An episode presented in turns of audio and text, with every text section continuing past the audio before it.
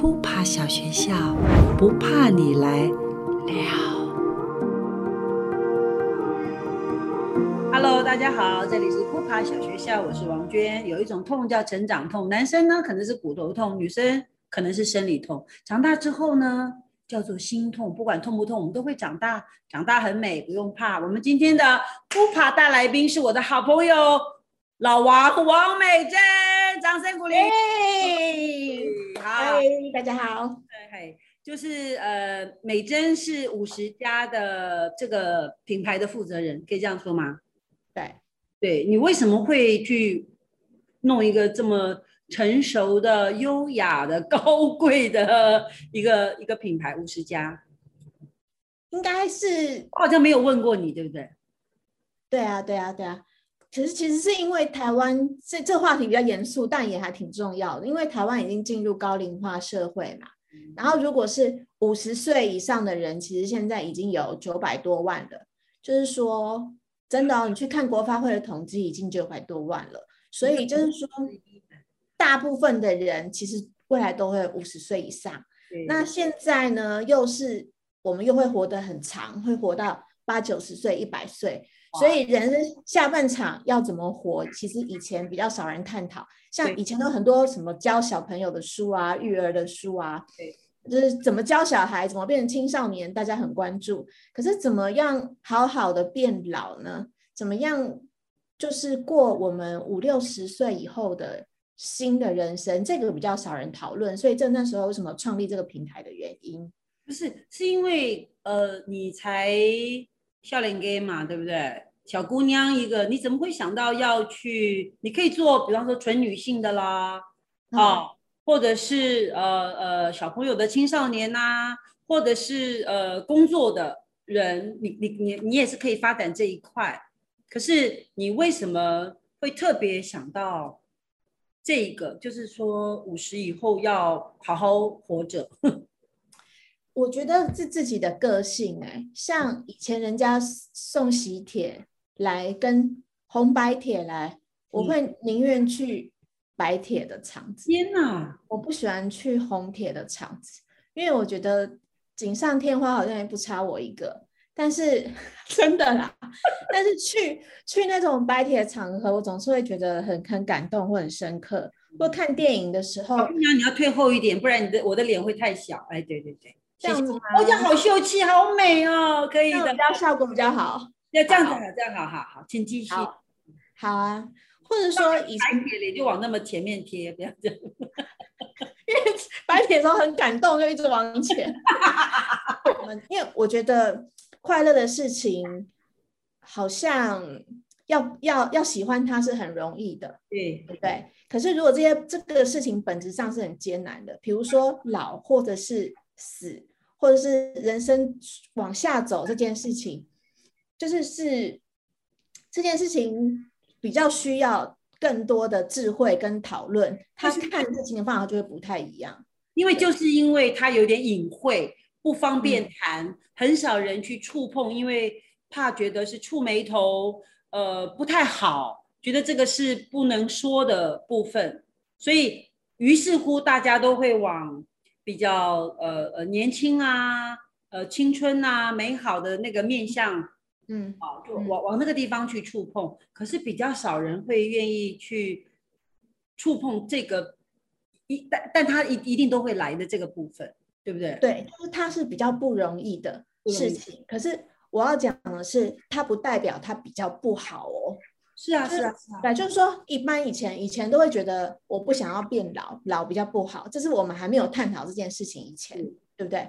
可是那做了五十加之后，我们是反而就是去你去深究以后，你就会发现，其实人进入了五十岁以后，并没有比较不好，很多东西它其实是会变得更好的，像娟姐这样子，对对，哎耶，对对对，因为其实像五十加，知道很多时候。是女生女性大于多的，呃，大于男性参与者是这样吗？嗯，我们现在大概对女性会大于男性。你你有观察到为什么吗？嗯，还是说女生，呃，对于学习或者是呃进步或者是对于未知领域的探索比较开放？我觉得女生在我的观察里面比较愿意承认自己的弱。哦，承认自己的弱。对，就像你进入了这个年纪，你会知道自己身体会比较不好了，你。会去努力运动，去比较学习，对，或是你会觉得，哎，我人生中有某些遗憾，有些东西我好像没有去学，或者是说以前花在别人身上，花在工作、家庭太多时间，他会看到自己好像不够了，他想要补充，然后这个是女生比较多的部分，因为我们还算是一个知识跟学习的平台嘛。可是像男学员有，我们有一个写作课，有男学员来，然后他就跟我讲说，我好羡慕你们女生哦，你们比较不容易得忧郁症。然后我说为什么？他就说，因为他来上这个课啊，第一个他在课上比较不容易把自己的呃心事心事释放出来，因为男生本来就比较不能不能分享嘛，讲出来好像讲出自己的心情，好像自己是弱者。再来，女生上课都会觉得自己算是。很跟上时代，好，很不错。她会打卡这样子给大家看。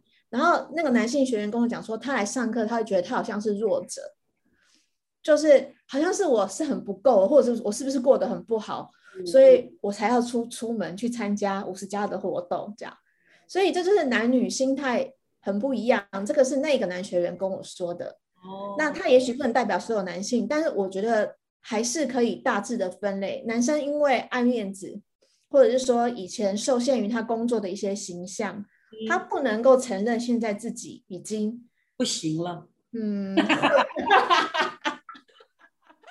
就 strong 要转变比较难啦。然后那女生比较能够接受各式各样的，你要她唱歌跳舞要干嘛丢脸，她都可以，因为女生想的是想的是另外一种乐趣。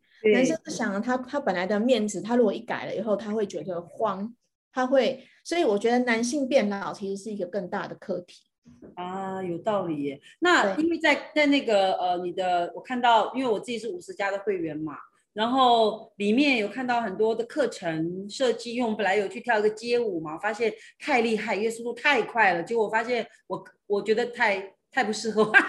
但是我会我我们本来要去呃跳现代舞，对不对？然后因为疫情的关系先停了。那会不会在那个整个呃课程或者是整个规划上偏女性？我这样讲会不会？你懂我在讲，就是说呃比较偏柔软的，比较嗯呃母性的感觉多呢？应该也不会，因为五十加它本来是个媒体嘛。所以每天我们都会有跟五十岁以后有关的一些知识，那这些知识都是中性的。好比说你要怎么保养膝盖，好比说你要怎么样防湿质，好比说你要怎么跟家人沟通，这些都是无分男女的。嗯嗯嗯。那只是说线上的部分是这样子，可是你到了课程面的部分，课程面的部分的话，确实啊，因为像我们有些课程，比如说芭蕾舞啊，对，现代舞啊。这个都比较女性一点，街舞，可是街舞不一定哦，因为街舞其实好像好像好像欧巴就是呃那个叔叔多一点，大大哥多一点。我们我们街舞其实都是跳韩国男团的舞蹈，哎，对对对，所以其实也是会有男性，只是或者是像写作课，它也是中性的，它也是男女都可以参加，没有分性别的。嗯，其实芭蕾课也有男性学员来参加。所以你换个眼光想，其实男女是一点差别都没有，只是纯粹看自己要不要试而已。对，可是就是因为呃，比方说，比方说，我们一般在外面看到的课程，学习成长课、心灵成长课多半是女生，可是财经课、理财课，呃呃，某一些对于什么什么的精进的一种学习的课程，男性就比较多。这个就是好像在市场上，在就业的市场上，一般已经被分类了，可以这样说吗？会啊，就是一定会有这种大致的分别啊，但我还是可以讲一个比较有趣的小观察。像一般都会觉得理财的东西会比较硬的东西，这么讲我吗？一直在捞耳朵，没有，就是自己耳朵痒。你在想我？没有，就是我们观察，比如说有些内容，男性的读者留言也会比较多。你猜是什么？我嗯，我跟你说，哦，我们。曾经有讨论过五十岁后的性，看吧，我刚刚就想问你，对，五十岁后的性的文章就会有男性学员来留言，或者是说他在网络上的书，就是男男生看的就会比较多，所以男女关心的事情确实会有一些不一样。那我们都会尽力提供给两性他们适合需要的内容。嗯，因为我刚刚讲说讲到男不行了，不够强壮这件事情，其实我当然意有所指，因为他们很在乎的就是他够不够有力量。我觉得那个那个一定是跟他。年老色衰，受自己年老色衰是有关的。你记不记得你有开过一个课，跟就是一个哎，那个老师叫什么？跟呃跟跟性有关的那个那个，嗯嗯嗯嗯，那个老师我们在宝林老师，哎，对对对对对对对对对，呃，参加的男性其实不多，对不对？我我们那我们那一次去，哦，我们那一场。没有限性别，但是那一场是唯一百分之百参加的都是女生。你看是不是很有趣？为什么会是这样？因为男生我有问过啊，他们来，他们我有问过啊。因为男生虽然关心这方面的事情，但是他会在网络上看，因为万一他来参加实体活动，就代表他不行了，所以他们不会参加实体活动。所以他可以私下去去去去找资讯去练功，可是不可以在。在公众场合，嗯，不能被别人看到。哇，归到底还是还是一个面子的问题啊。所以我觉得老后要过得好，不管男生女生，真的面子一点都不重要，自己过得好就是最重要。这个这个部分要把它，嗯，真的要放下，对不对？可是很大的练习耶。嗯，要放得开啦，要放得开，你放得开，人生才会自由啊。很多事情都是这样。是可能可能我我们我们不我们不觉得有那么大问题，因为我们比较没有没有说面子问题，反正就这样嘛，脸皮厚跟薄也也就长这样了，对不对？可是好像呃五十加，我我自己在观察啦，就是说呃必须要有一定的嗯嗯。能力才能够参加五十加，嗯，你你嗯是吗？就是说，比方资讯要要能够到他们手上啊，嗯嗯，对，然后或者是要有一定的策略，就是对于呃，比方说要曾经有过的梦想啊，比方说跳芭蕾啊，成为作家呀，或者呃小时候的梦，可是这样子的梦想也是会发生在田野间的。阿公阿妈身上，可是这个比较触碰不到他们吧？嗯，我懂，就是说五十家，因为它是一个纯线上媒体嘛，就是它是一个纯数位，它没有纸本，所以本来它就有一个门槛，是你至少是在会上网的，或是会有有 line 的，能够在网络上看东西的人。可是因为其实呃，我们以前想，因为其实这是台湾的未来的现况，因为真的六十五岁、七十五岁的人比较少。最大战后婴儿潮就是以后之前战后大家都开始拼命生孩子，对，所以是五十加这一代的人是最多的。那这一代的人，因为他开始受到西方的教育，其实就是娟姐这一代，他听西洋歌曲，他思想会比较开放，然后受到比较好的教育。再来是台湾经济起飞的一代，所以他们确实是有赚到钱的。然后那就是跟我无关哈。呃呃，大多数至少相对我们呢，我们更赚不到钱，我们这一代更可怜。那就是说，五年级生这一代，至少说在呃知识上会比老一辈的更开放一点，那经济上也会比老一辈的更愿意花一点。对，那自我意识上会更懂得要为自己好，而不是像老人家，比如说存钱都是给儿女那一种，有没有？或者那他们会很想要自己。怎么思考自己过得好，或者不想要靠子女？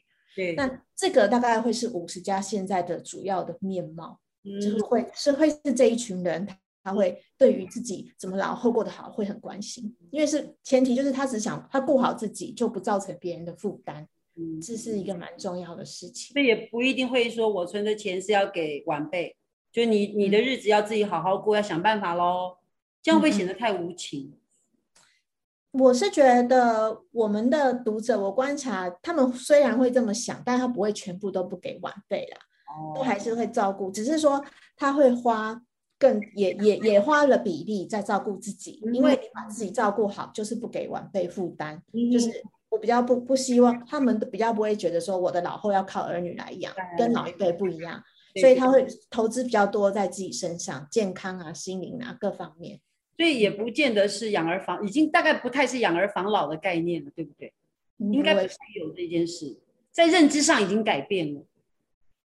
大部分，我觉得，嗯，我觉得到这一代五年级，我我们有一个很红的文章是张曼娟写的，嗯嗯，他的那个访问背说，我们五年级生已经准备好一个人变老了，一个人是蛮重要，对对对。就是说，呃，这个一个人是一个蛮重要的意识，它不牵涉到你有没有结婚、有没有伴侣哦。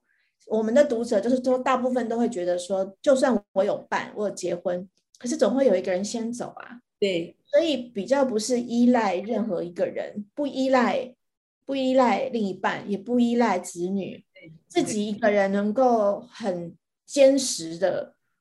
活下去才是最重 要的事情。所以意思就是说，我们我们有一点，比方说五十加是完全是为了一个人终极要活到老，终极一个人的超前部署。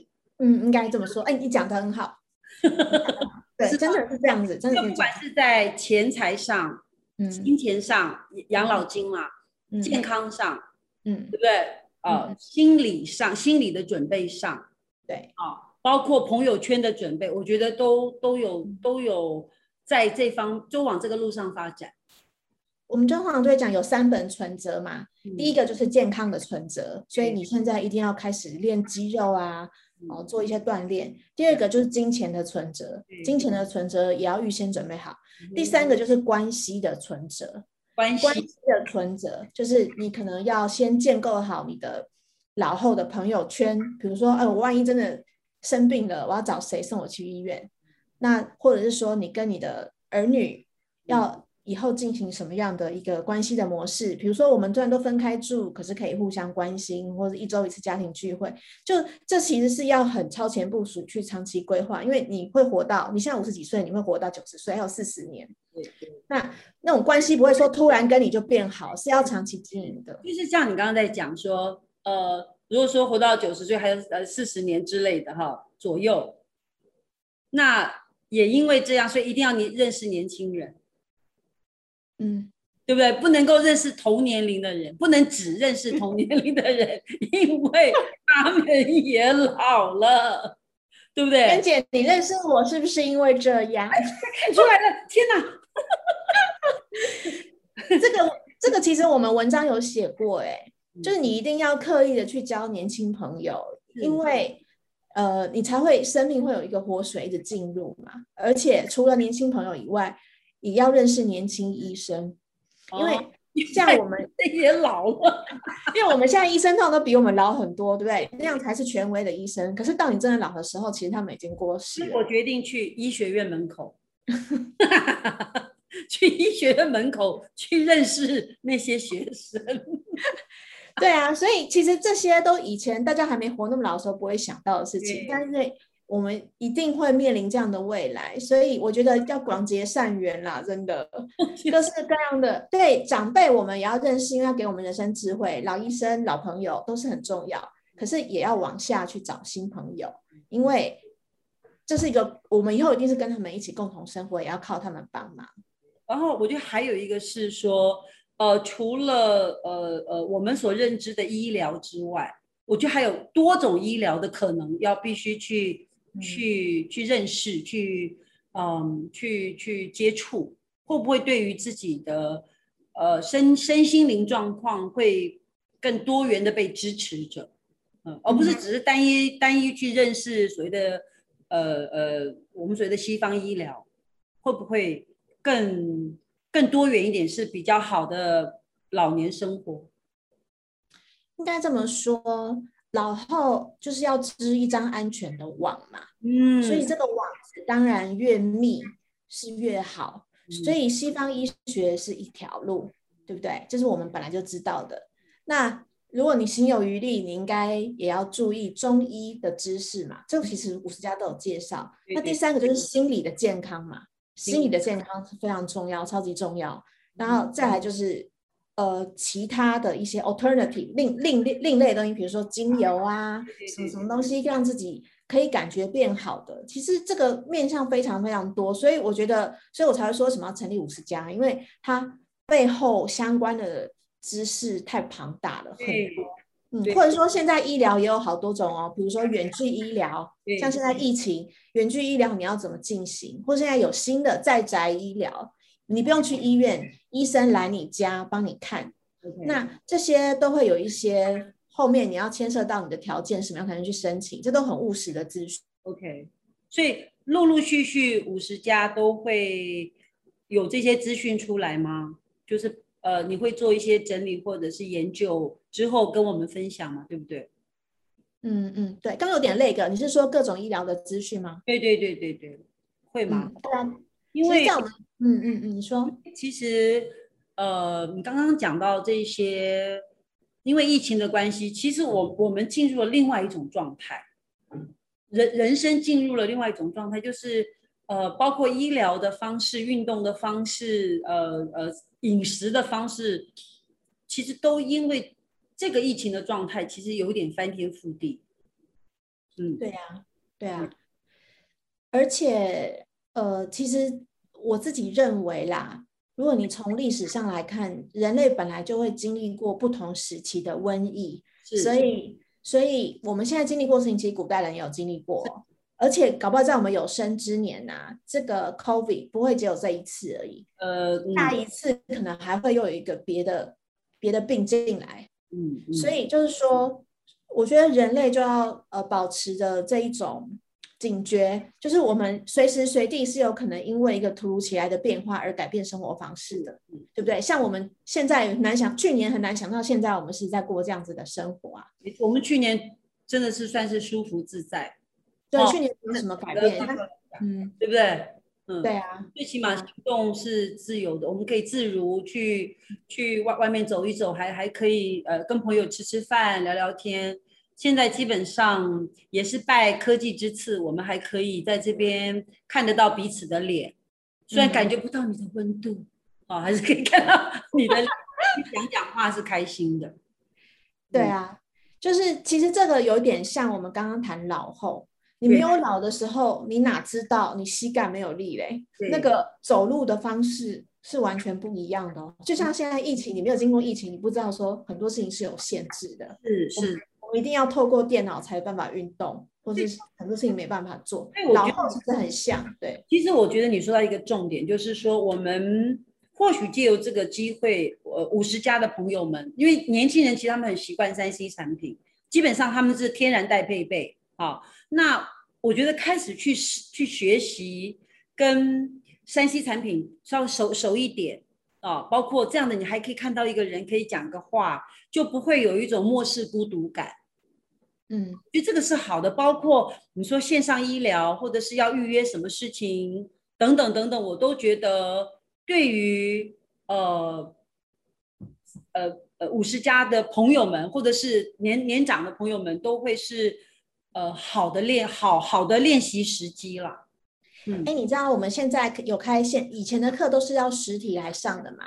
那因为现在疫情，我们就开了线上课。嗯，其实线上课有一些线上课新的发现哦，新的趣味哦。因为呃，实体课就是大家一定是你很敢跟人群接触的人出来参加嘛。嗯，那线上课就有一些人他从头到尾不开镜头的。哦，真的吗？嗯，他想要上课，所以他就有有一个框框，可是没有脸。哎，对，他有框框跟名字，黑色的，可是他没有脸。哦，但是，对啊，可是我就说，有些人他有自闭的需求啊，但是他想要学习啊，他不一定要跟大家聊天呐。对，那那这种人就是在这种时刻，我们的线上课程就可以提供给他们一个安静的学习的空间。这个很棒哎。对呀。然后还有那种马来西亚跟美国的跨国的来参加，因为我们平常的课他们没办法来嘛。那现在因为透过线上，我们就可以跟这些国外的朋友们见到本来不认识的，就这样子，因为这样会认识。所以我觉得疫情是一个限制，当然你就换个角度想，也可以有一些新的对新的 insight、新的观点进来，新的它也被所谓的国界这个局限打破了，就是我们可以延伸出去了。哦，我们不只是局限在，比方说上实体课，他们就是必须呃坐飞机啊，或者我说外外外外国的朋友就要坐飞机啊，要呃远渡重洋才能够到这边。可是因为这个限制，疫情的限制，我们行动不至于呃不不能自如的时候，反而是可以借由这个方式跟他们沟通。对对对对对对，而且像中南部的朋友也很重要，因为他们都会觉得我们都在北部。其实我觉得像你们剧团啊这种表演艺术的，也是因为有些中南部偏乡的人，他不太容易参加这种这种我们的实体聚会。那线上聚会我们会弄得比较轻松一点，门槛比较低一点，就大家都可以来参加。那主要是大家都有办法透过这个这个线上，你其实，在荧幕里面看看大家也也会有一种你知道血浓于水的感觉。因为现在这个时刻很艰困啊，然后大家就是在互相陪伴跟支持的作用，对不对？对啊，因为其实大家是很需要说说话跟陪伴，很多人就是一天到晚一个人在家里啊。然后我觉得，尤其是不认识的人在这个时候聚会也很有趣，对所以呃。已经有在已经有在发生了吗？你在那个有啊有啊，我们上个礼拜已经上了两次的芭蕾课跟当代舞课。哦，对对对对对对。哦，那那我我我们那个课什么时候要上啊？你说当代舞课？嗯，我们我们那个就是实体的那个就没有。对呀对呀，可是我我们还是喜欢摸到肉体啊。我们要等到打完疫苗以后再恢复就可以了。对对。可是我我我有一个很好奇，就是说，当然，呃，这。这跟你的那灵魂这么老有没有关系？灵魂那么老，就是你关怀的，嗯，为什么这么这么远，而不是你只关怀，你只关心的是你三十多岁的姑娘的成，就是你知道，就是发展，嗯，人生的发展，嗯，你的你为什么？我真的是非常觉得了不起啊，但是不容易，因为。很多的呃三十几岁的人关关怀的事情就是我的工作，嗯嗯嗯，我我的人生规划，嗯，可是你你是超超出这个太远了，嗯嗯，Why？为什么？因为我小时候的时候其实是住在一个很像眷村的那样的地方，都是农民老伯伯。嗯，但这些农民老伯伯真的都是过得很不好。我我我曾经亲眼看过一个上吊的人，已经死了。我看到伯伯的时候，早上嗯，一个人跪在那里，其实已经过世了，就是独居的北北，久病厌世啊。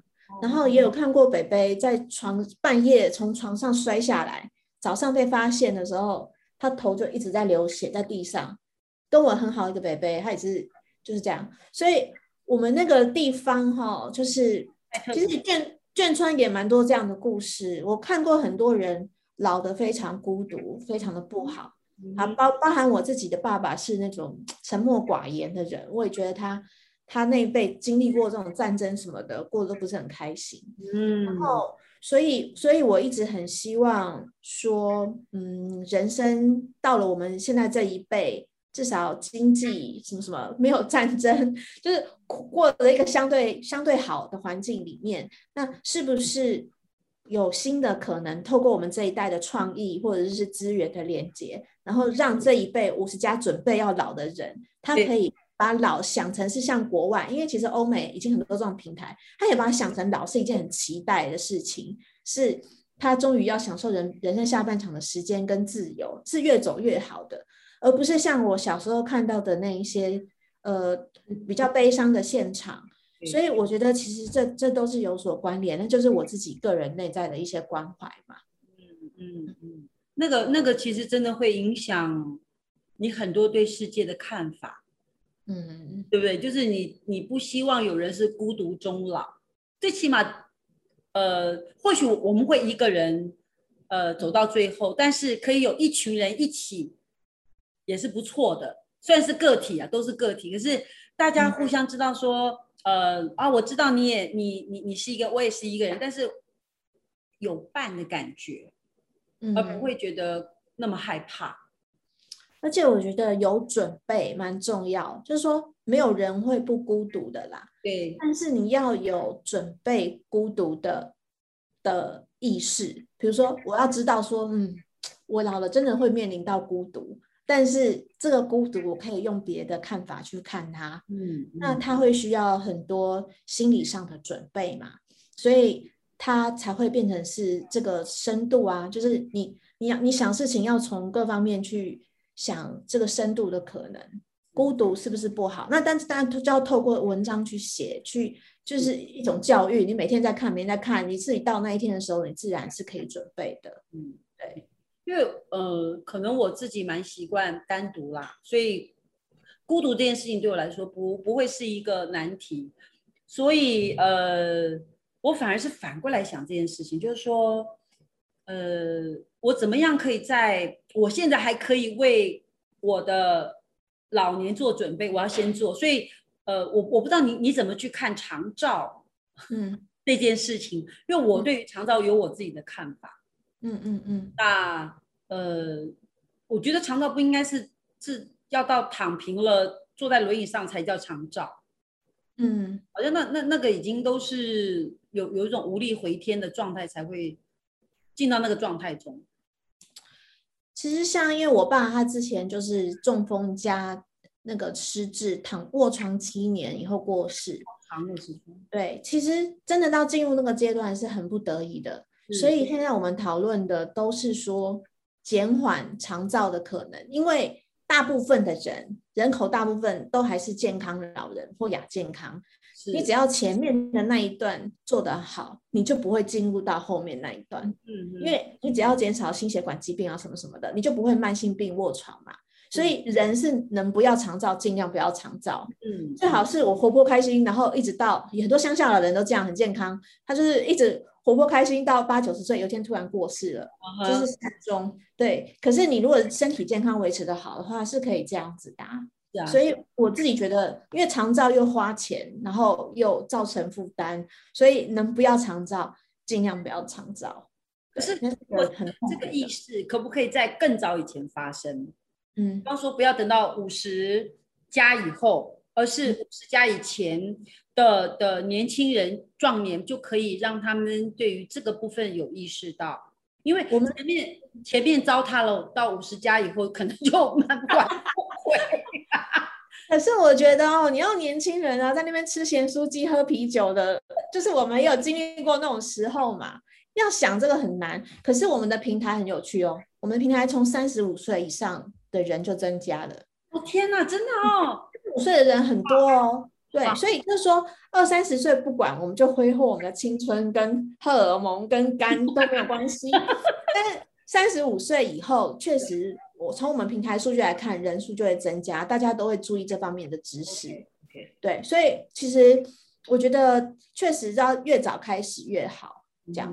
嗯，因为你不可能说从从小学就开始，因为不可能，因为没有体验人生也很聊。你纵使今天要去写去参加一个写作班，嗯，没有东西去写，因为人生太无聊。对呀、嗯对呀、所以还所以体验。嗯对啊，对啊，对啊。嗯，其实像像有好多事情，务实的知识都是可以先知道的。像好比说你的家要怎么设计，啊，嗯，比如说你的家要怎么设计，然后才比较不会跌倒。像现在就很容易讲你的浴室的门，你你你浴室的门以前都是这样打开推，对，现在要设计成反向的，哦哦，我懂，现在不会摔跤，对不对？因为你你要拉的会比较是是，如果你万一真的是在里面猝死或倒在里面或昏倒的时候，开不了门。对，别的人是可以开门开开进去的，而不会这样推进去，你刚好卡在那里。哦，这好好好好好实好务实哦。很务实的知识啊，还有你的那个插头插座不能做太低，因为以前装潢插座都会做到很低，都要弯腰，对不对？对，可是其实你老了以后，这些东西都会很费力，就伤膝盖、伤腰，所以都会做到刚好手可以拿的部分。嗯，有很多这方面的知识，好多东西要学哦。以前我不太懂为什么呃老太太都去洗头，去嗯外面洗头，为什么不在家里洗？嗯后来最近有一个很深刻的体会，就是没办法 自己洗，应该是说弯腰头会晕。知道这 意思吗？我知道，因为我最近刚好，我跟你讲，我最近正好想这个问题，因为像我洗头也是要这样弯腰，对不对？那你要这样弯腰，然后冲水，可是腰真的很酸，对，然后颈椎也会很伤，对，所以然后你腰没力，腿没力，你再弯下去，你会不会卡蹦到？一定会，一定会摔。你知道，你知道，你知道，后来我我有问人家这怎么怎么处理，你知道？你问专家，你万一没有钱一直去洗头，其实你要练核心。核心肌群，对，因为你的这个腹部这边有肌肉的话，腰椎就中中段这个核心有肌肉的话，你这样这样子在洗头的时候，真的不腰不会酸。后来我有练，所以意思就是说，意思就是说，我们洗头的时候顺便练核心肌群，就把腿打开开来练，对不对？对对，就是你你的那臀部要绷紧，然后你的那个腹部要出力，那你会觉得确实那个压力就会从你的腰腰跟脖子这边。所以会被分散掉哦，所以所以这个其实这是一个呃很重要的讯息，是因为以前我不懂说为什么呢？因为老人家其实因为肌肉量不够嘛，所以他吃不了，他干脆就出去洗头。其实我后来就明白说，他们真的不是不是说偷贼乱花钱，说为什么不在家洗就可以？不是，是因为他已经没有办法自己洗头。还有一个老人家穿衣服为什么不开钱？就是一定要帮他们不能用手套的。他为什么不穿？老太太为什么不穿内衣？因为他这样子后后面的钩子。可是我跟你说，像日本都有出熟龄内衣，都都会改成前扣式。对，因为然后就我我当我跟别人在分享这个事情的时候，他就说啊，那不会带那妈妈不会去买前扣的吗？我说妈妈都穿大内衣，妈妈不太愿意花钱去，不然你要带她去嘛。但是我我我就觉得。你刚刚讲的一个很重要，就是熟龄的内衣，熟龄的人穿的衣服真的很丑吗？我觉得，我觉得有一部分是为什么都是那种大花？难道不可以有更有设计感吗？哦，就是这个这件事，哦，妈妈为什么都去穿菜市场的那那种那种很便宜的衣服或质料，反而会显得她特别没精神。其实这个是一个很值得被。关注的一个一个一个，我觉得美这件事情跟老不会不应该画上，不应该就是应该还是可以连接在一起的。但时代变了啦，像我们的网站里面最受欢迎的单元就是穿搭单元。哇，因为现在的五十家都还蛮注重自己的穿搭的，跟五十家跟七十家很不一样，可能七十家以上的就会变成那那个一代比较。比较没有在讨论这种事情，是那现在的五十家都跟三十家也很像了啦，就是他会很注重穿搭，然后呃各种风格，现在的风格这样子。那只是他们会注重，像年轻的时候比较会赶流行。我们做穿搭跟时尚跟年轻不一样，是年轻的时候追的是流行，对不对？或韩剧穿什么我穿什么。那五十岁以后的的穿搭是先了解我是谁，我适合什么。所以，像我们有穿搭课，老师会针对你的身形，或是你这个人是什么样的人，嗯，你适合什么样的颜色，你的肤色，从你自己适合的东西去出发，然后找到那个最好看的型。所以，了解自己也很重要。所以，这都是可以学习来的，对不对？可以呀，可以呀。像我们都经历过那种年轻时候乱烫爆炸头，什么乱七八糟的各种型都有去试，对不对？现在看都觉得你是可以驾驭得好。啊？什么？我是说年轻啊，是可以驾驭那种爆炸头啊，乱乱穿你穿全黑都还是觉得很有精神。可是年纪长之后，你穿全黑真的很抱歉。对我，我觉我觉得年轻的时候会不知道自己要什么，就是有时候看看这个不错去试试，看看那个不错也试试。现在看到照片都会觉得很好笑。可是我觉得人到中年，其实像我自己这个年纪，我就很知道什么东西适合我，什么东西不适合我。那你你就会。走在在在自己的路数上去增加一些东西，一些亮点，他就会像我们也也不太提倡大家都走素色的，因为太素色很安全这种风格，其实它会少了一些惊喜。所以我们会提倡说，你其实要，其实这是从日本来的啊，你要在你的素素雅里面增加一些亮点，好比说你的首饰。一个很独特的首饰，或是上衣是素的，但是下半身是一个花裙，嗯嗯嗯，就是还是要一个一到两个亮点，然后让自己看起来是比较精神的。因为上黑头发就要贴一个什么壁虎吗？它是鳄鱼，它其实手指偶啦，嗯，其实它它其实是一个手手指偶，好，我就把它拿拿来当头上的装饰，这样，嗯，就自己爱玩嘛。对啊，我觉得过了某个年纪之后，其实可以更勇敢的去离开舒适圈。有时候我们惯性穿某某一个衣服，或者是惯性思维，其实会让我们生活比较没有色彩。很不便，嗯，对，然后有有的时候会故意穿疯狂一点，其实也真的没有关系我觉哼我真的是这样觉得，不要那么呃过度安全牌。嗯，对啊，所以我们都会鼓励读者创造游戏，对对尤其是你退休了后，你的生活真的会，你没有特别去创造惊喜跟游戏的话，真的会容易无聊，会一成不变。那像像娟姐，她搞个壁虎在头上 是创造游鱼戏，鳄鱼鳄鱼鳄 鱼，明明就是壁虎，但是她。比如说朋友聚会，大家聊一聊就觉得这样好玩开心啊，也是个话题，自己也开心。对而且我觉得是可以每一次，就是当疫情结束之后，其实大家聚会的的那个那个时刻时刻来临的时候，大家可以为为彼此创造一点小小的开心，这是嗯一个可能啦。嗯，不管在我们上、打扮上都可以。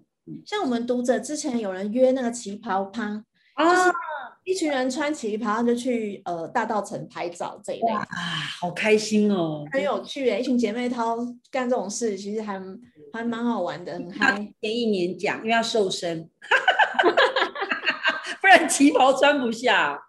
嗯，那你对于疫情，呃，五十家，嗯的的的有有没有受到冲击？但有啊，因为我们变成呃我们的营，就是说我们的网站都是免费的嘛，嗯，所以其实都是做做功德的，就是我们 摄影、写文章这些都是我们付出心血在写，但是都没有收钱。哦那我们唯一的营业项目的话，除了广告以外，就是就实体的课程，像芭蕾舞啊，刚刚讲街舞课，那都是收费的课程。那因为现在都无法举办，所以确实是受到很大的影响。嗯嗯嗯，所以希望呃看到这个这个 podcast，听到 podcast 或者看到我我们的的的不不怕小学校这个 YouTube 的朋友们，其实可以去看一下五十家的的讯息，也可以给他很好的支持，让这个这么棒的品牌，这么为大家超前部署的品牌，好、为老年超前部署的品牌，其实给给一点加油打气的的的支持，以及 donate 这样。您觉得怎么样？还可以吗？谢谢你帮我那个做这个 讯息，我一定要一定要，因为如果说这个品牌不存在了，其实对于我觉得台湾的老龄化的来临，其实会有压力。我觉得大家应该真的早早一点有点呃准备是好的。好，听到的朋友，我相信呃你们都会跟五十家有比较好的连接之后，其实生活会过得越来越美好，而且不会怕老。我觉得老非常美，而且可以老得很优雅。嗯，好，今天谢谢美珍。在最后，我要读一点点书给大家听。好，一样是《爱的业力法则》，呃，玉树林的。好，然后是格西写的。有人问说，人间的苦有有没有尽头？其实答案是有的。接着他们又问说，为什么？他说，因为真理大过谎言。所以我们用静心等待，等待真理的来临，可以让疫情过去之后，我们就海阔天空了。OK，好，谢谢美珍。谢谢大家。 아!